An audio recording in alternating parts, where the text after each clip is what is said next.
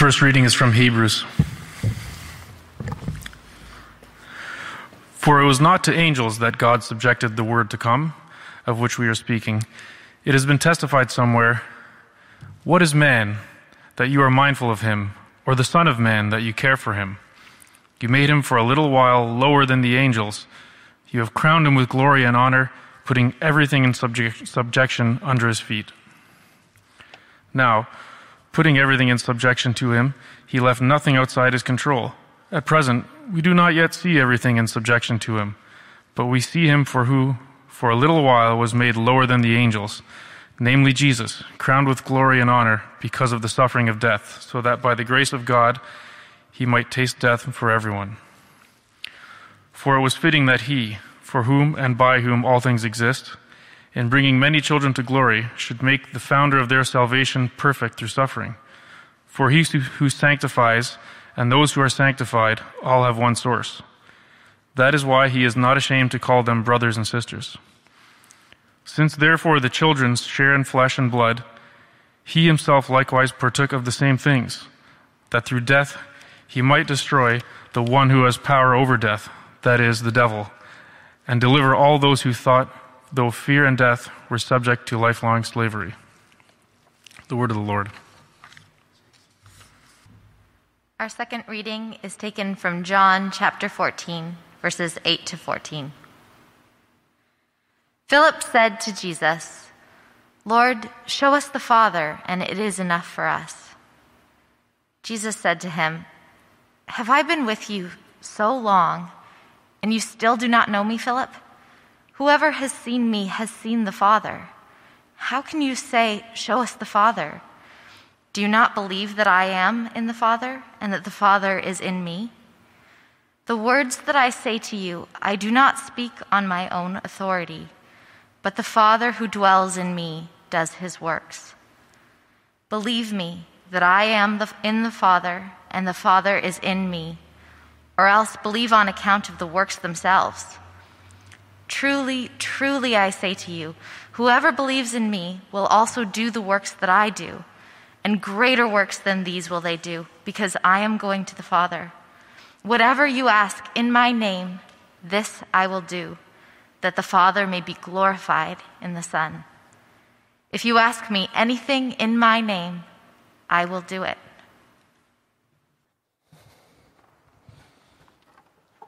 Would you pray with me? Father, we pray to live into your new creation by the faith that you've given us in Jesus. By this faith, may we work and may we pray that your will be done as it is in heaven. We pray in the name of Jesus Christ our Lord. Amen. So, as we've heard from Tim last Sunday, our reading from John 14 began with Jesus comforting his disciples after they had just been bombarded with a series of bad news. They just learned that Jesus wasn't actually going to stick around even after he had just been hailed as king of Israel by all of Jerusalem. And then he said to them that one of you will be betraying me at the end of this dinner we're having. And then he said after that, even Peter himself would be disowning him, would be disowning Jesus as his Lord and Master. Now, all this bad news was coming at them like just in rapid fire. That was very troubling for them. That was not at all how they envisioned things. That was not at all how they saw things play out. I mean, it would be like if now at the stage of this pandemic with vaccines rolling out to everyone, we get news from the government that the lockdown will go on indefinitely. It will go on for longer due to unforeseen complications, giving no other details. That would be troubling for us. That would not be how we see things play out at this point in time. We would naturally have so many questions. We would have so many questions in our head. If the variants spread so much, do the vaccines even work against them? What would lockdown for the rest of the year even look like? We dare not imagine that. We would have so many questions. The disciples had their questions. They were bouncing all over their heads. Peter, as usual, was the first to jump in. Jesus, who's going to betray you? Where are you going, Jesus? Why can't I follow you now? Then Thomas jumps in. Jesus, we don't know where you're going, so we, how can we even know the way? And then this time in our gospel reading, Philip himself jumps in and, but with not so much a question, but with a request. It was more so a demand. So if you have your Bibles with you, let's turn now, if you are able, to John 14. We read in verse 8. Philip makes his request. It was actually his demand of Jesus. Jesus, show us the Father. It's enough for us. Just show us the Father. Philip's request was pretty much a demand. It was coming out of his frustration. Because earlier to Thomas's question, Jesus had responded quite cryptically, I am the way. I am the truth. I'm the life. No one goes to the Father except through me. Whenever you see me, you see the Father. Now, Philip may have gotten frustrated by Jesus' often cryptic responses. That was very usual of Jesus. Maybe it got to him, and Philip now jumps in, and then he presumes to speak for everyone else, wanting to get to the very bottom of things. He's had enough. Philip demanded from Jesus, just, just show us God. Just, that's enough for us. You keep talking about seeing and knowing the Father, and just make it plain for us. That's not too much to ask. That would be enough for us. You've done all of these things. Just show us the Father. Now, Philip's demand is very much our own. It's very much our own. There are times we too want to get to the bottom of things. When we're just so tired, so frustrated at the mystery of faith, what seems to be the shrouded will of God on top of the uncertainty, on top of the unpredictability of life. We have our moments where we just want to get right at it and demand from God, why can't you just show yourself to us? Or at least tell me what you want me to know. Just show me what you want me to see. That's not too much to ask, right? That would be enough. Just make it plain. Just make it plain to us. It's our plea to know everything plainly. It's our plea at least to relieve the itch of curiosity, to relieve the discomfort of not ever knowing, to be done away with what feels like this tiring game of charades. So then we hear Jesus respond to Philip in verse 9 Have I been with you so long, and you still don't know me? Whoever has seen me has seen the Father. How can you say, Show us the Father? How can you say that? Jesus' response was matching Philip's level of frustration. Here, Jesus is now expressing, he's expressing his own sadness, even his own disappointment at Philip's request. Jesus was essentially saying this Three years, three years you've known and seen me very, very closely, Philip. I've done what others have been unable. You've heard me teach with unmatched authority perform the impossible, heal and restore, multiply and raise up, and yet many do not believe in what I've done, then you, one of my closest disciples, ask to see God like you've never seen him at all. Have you been with me all these years, with your eyes and ears covered? Jesus' response wasn't surprising. It's not surprising because it was already what Philip knew. It was already what Philip knew. Was already what the disciples knew. It's also what we as Christians already know. They and we don't often apprehend what we already know. We often miss it. We often forget it. Jesus was saying that all they and we would need to know and see about God has already been known and seen in Him. But don't we often quietly and wishfully demand for more than what the Bible has already borne witness about Jesus? We would wish for some special sign tailored for us, for God to do some spectacular and undeniable performance for us. That's what we're really asking, isn't it? Tailored for us right now in our present specific circumstance. But God cannot be mocked. God cannot be mocked. God is not our beck and call who shows up whenever we ask Him to. We ring the bell We rub the lamp. We put in the toonie in the vending machine. He will not show up that way. If we wouldn't know anything about God, He is His own person with His own motivations, His own plans, His own calendar. He has scheduled things way in advance already. And He doesn't owe it to us to adjust them for us. He doesn't owe it to us the privilege of knowing or seeing Him. He doesn't owe it to us. But, but in fact, God has adjusted to us. He has shown us everything that we need to see about Him. He gave up all that He is and has. He shared our humanity in our weakness and fatigue, in our pain and sadness, in our loss and in our death.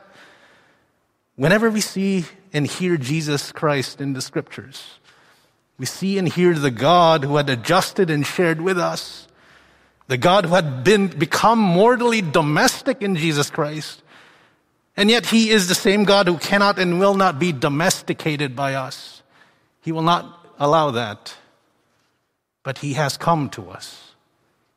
He has been seen by us. Jesus continues in verse 11 Believe me that I am in the Father and the Father is in me. Or else believe on account of the works themselves. Now, on the most basic level, what substantiates Jesus' union with God is his works. His works. Now, in the sense of the word, Jesus' works wasn't about Jesus' output but about the sense of bearing fruit. It's about fruits.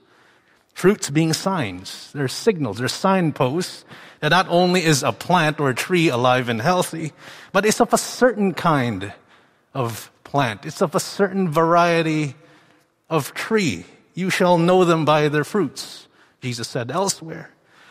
So not only did Jesus' works signify who God is, they verified that Jesus is the same God who showed himself to Abraham, to Isaac, to Jacob, to all of Israel, to, to David, the same God of the Jewish scriptures.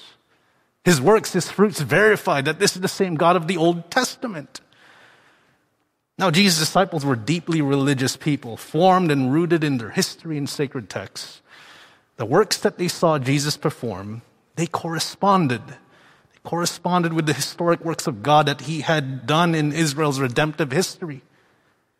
Jesus' works aligned with the covenant promises that God made long ago to Israel. All this to say that in Jesus, we get to finally see, we get to finally see God's promises come true. We get to know what God is finally up to, what He's all about. In Jesus, we get to know God as God with us befriending the religious and rebellious alike, dining with the rejects of society, embracing the untouchables. In Jesus, we get to know God as God for us, healing, mending, restoring, advocating, upholding the cause of the powerless, giving God's voice to those without a voice. In Jesus, we get to know God below us, who's stooping down low to wash our feet, who lifts us up from underneath touching our uncleannesses. In Jesus, we get to know God over us when He was lifted up on the cross, drawing all people to Himself, rising from the dead to ascend to His Father's throne until He reappears to judge everyone. In Jesus, we get to know God inside us, His Holy Spirit, making His home and temple in our mortal bodies. In Jesus, we get to know God around us who is ruling and reigning over every matter and spirit, decreeing his will on earth as in heaven, sowing all over space and time the seeds of his new creation. Jesus Christ is the full disclosure of Yahweh's works and promises to usher in his new creation throughout all the new universe. Believe me that I am in the Father and the Father is in me. For it's the Father who dwells in the Son, for He's the one at work in me. Now, then comes one of the most radical promises Jesus made in verse 12. Now, whatever we hear Jesus say, truly, truly, I say to you, He wants us to pay closer attention to what He's about to say. So, in verse 12, truly, truly, I say to you, Whoever believes in me will also do the works that I do. And greater, greater works than these will they do because I am going to the Father. Now, now, Jesus wasn't referring just to the apostles. He was talking about every Christian. He says, whoever believes in me, that is any Christian, will also do the works that I do. And greater works than these will they do. Now, what did Jesus mean by that? Now, it obviously doesn't mean that Christians can replicate the miracles of Jesus on command. It certainly means that Christians can do better miracles than Jesus. It can't mean that. I mean, what greater miracle is there than Jesus' death and resurrection? So, what did Jesus mean here? Again, we're going back to that, that word works, right? It means fruits. Fruits not only show that the plant is alive and healthy, it's showing that it's a certain kind and variety. The fruits that Jesus bore show that he's of a divine variety, so to speak. That is, Jesus' works, his fruits, showed that he and God are in fact one. Whatever he did, the fruits that he bore, we're seeing God. So the question is for us, will our works, will our works show that we and God are one? Will that show that? Will the fruits that we bear show that we're of a Jesus variety? Or will it show that we're of a hypocritical variety? Will it show that we're of a religiously self-righteous kind? Will our works show who Jesus is, who God is? Or will they just show who we are truly, showing our own glory? That's the question. Jesus is saying that if you're a Christian, you will bear fruits to show who God is, who Jesus is to do the works that demonstrate that God and humanity can in fact be one. Just like the Father and the Son are one. Okay, but what, what, what did Jesus mean by doing greater works? What does greater works mean? The clue is in the last clause, at the very end of verse 12. That clause, because I'm going to the Father. To bring out what Jesus was saying here, let me rephrase verse 12 then. Truly, truly, I say to you, since I'm going to the Father, any Christian will also do the works that I do, any greater works at that. It's because Jesus is going to the Father that Christians can do greater works. So what the heck does that even mean then? So I hope you'll bear with me here. It's just a bit because you ought to follow along here. Jesus here was referring to his ascension. He's referring to his, his ascension. The ascension was not understood as Jesus levitating up to the skies into heaven. No, the church historically understood ascension as Jesus ascending his father's throne. Like when you say a monarch has ascended their throne, a king or queen climbing up to their throne, sitting in power, begins their rule and reign. Now, Jesus was referring to this event when he will have his homecoming into the realm where God's rule and, and authority are perfectly seen and accomplished. That's the realm we call heaven. Now it's in this heaven that from which Jesus will ascend his Father's throne to rule and reign over all things visible and invisible. But before Jesus could do that, before Jesus could do that, he has yet to do his magnum opus, his greatest works, the biggest fruit that he would bear to fully show who God really is. That was Jesus has yet to die on the cross, and he has yet to be raised from the dead in our first reading from Hebrews that Adam had read for us. The writer explains one of this hidden cosmic outcomes that the cross accomplished. It's in the last verse, in verse 14. He himself, that is Jesus, likewise partook of the same things, our flesh and blood, that through death he might destroy the one who has the power of death, that is the devil, and deliver all those who, have, who through fear of death were subject to lifelong slavery. See, the writer here was saying that before the cross, before Jesus died, everything was terrorized by the devil, by death, by destruction. But then after Jesus died, the new normal became that everything was suddenly liberated from the tyranny of the devil, death, and destruction. No, these three are no longer in charge. They're no longer able to terrorize like they used to long time ago. Sure, they still have their bite, but they have no more sting. We still see the ravaging of death and the devil and destruction all around us, but the mess that they're making right now is only like the mess of a child throwing up a tantrum in the living room. Now, I'm not minimizing the real damage and the unspeakable mutilation that these three are continuing to do in our lives and throughout the world. I'm not minimizing that at all. But they could never ever lay waste as they once did before Jesus died on the cross. Because on the cross, Jesus ushered in a new reality. He ushered in a new normal. Having disarmed the devil, crushed his head, defanged and declawed death and destruction. So now all things visible and invisible have been liberated.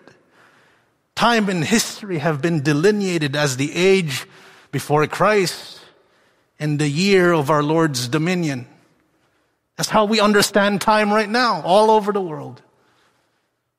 Remember then why Jesus said that his cousin, John the Baptizer, was the greatest person to be born in his time. And then he said this, but you know what? The least, the most insignificant person to be born who believes in Jesus Christ in God's kingdom that person is greater than John the Baptist. This is why now the works of a Christian, my works, your works if you're a Christian, There are greater works in that the church's work is a liberated kind of labor. A labor that has been unleashed by the hurricane blast of God's Spirit, who now hovers over the chaos of our world.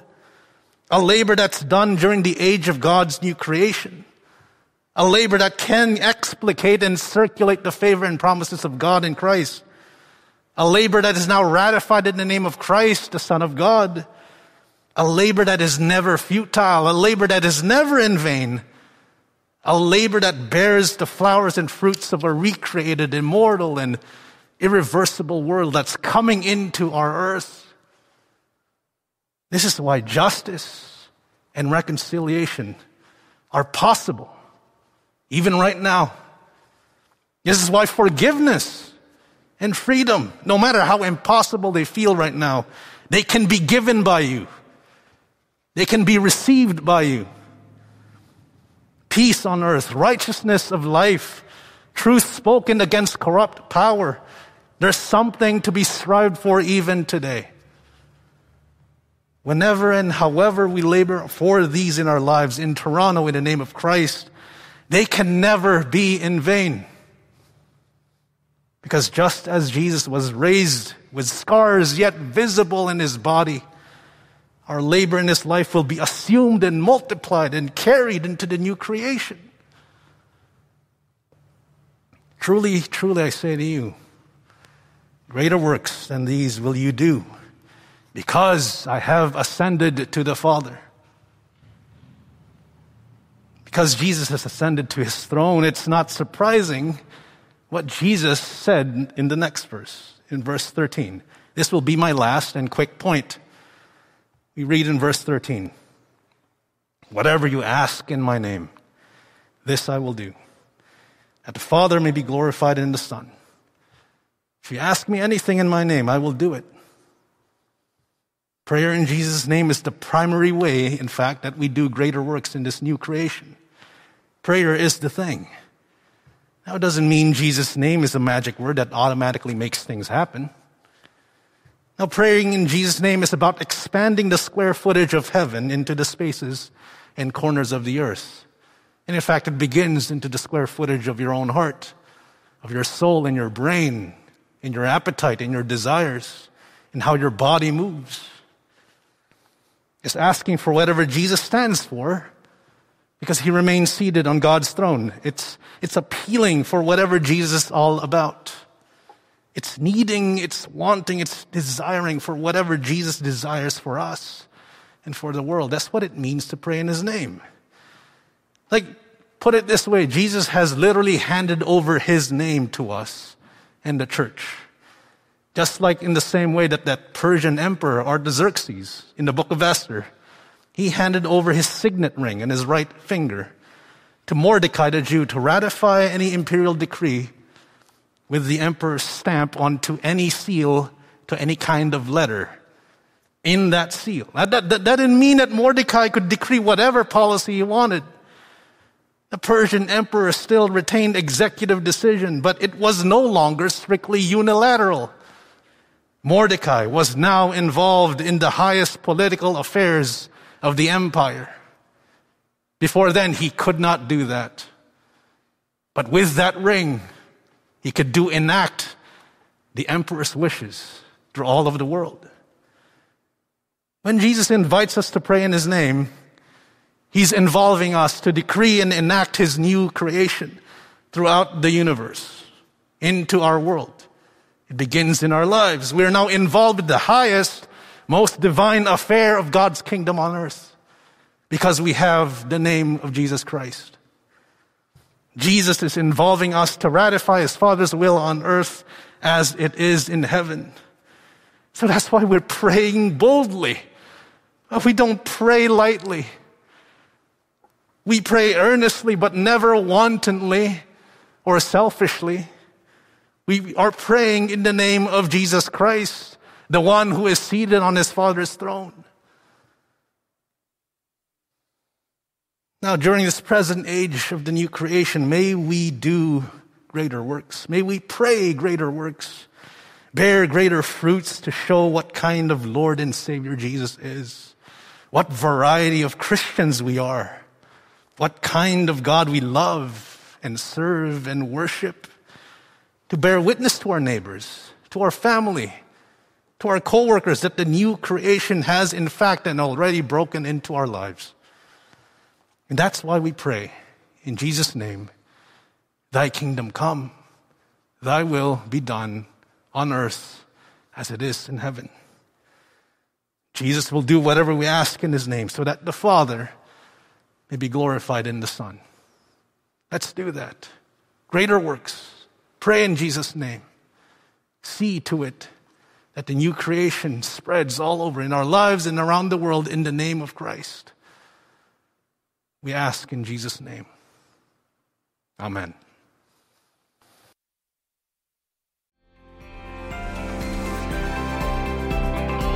You've just listened to a podcast from Little Trinity Church in Toronto. Please check out our website at www.littletrinity.org to find out more about our ministries and services.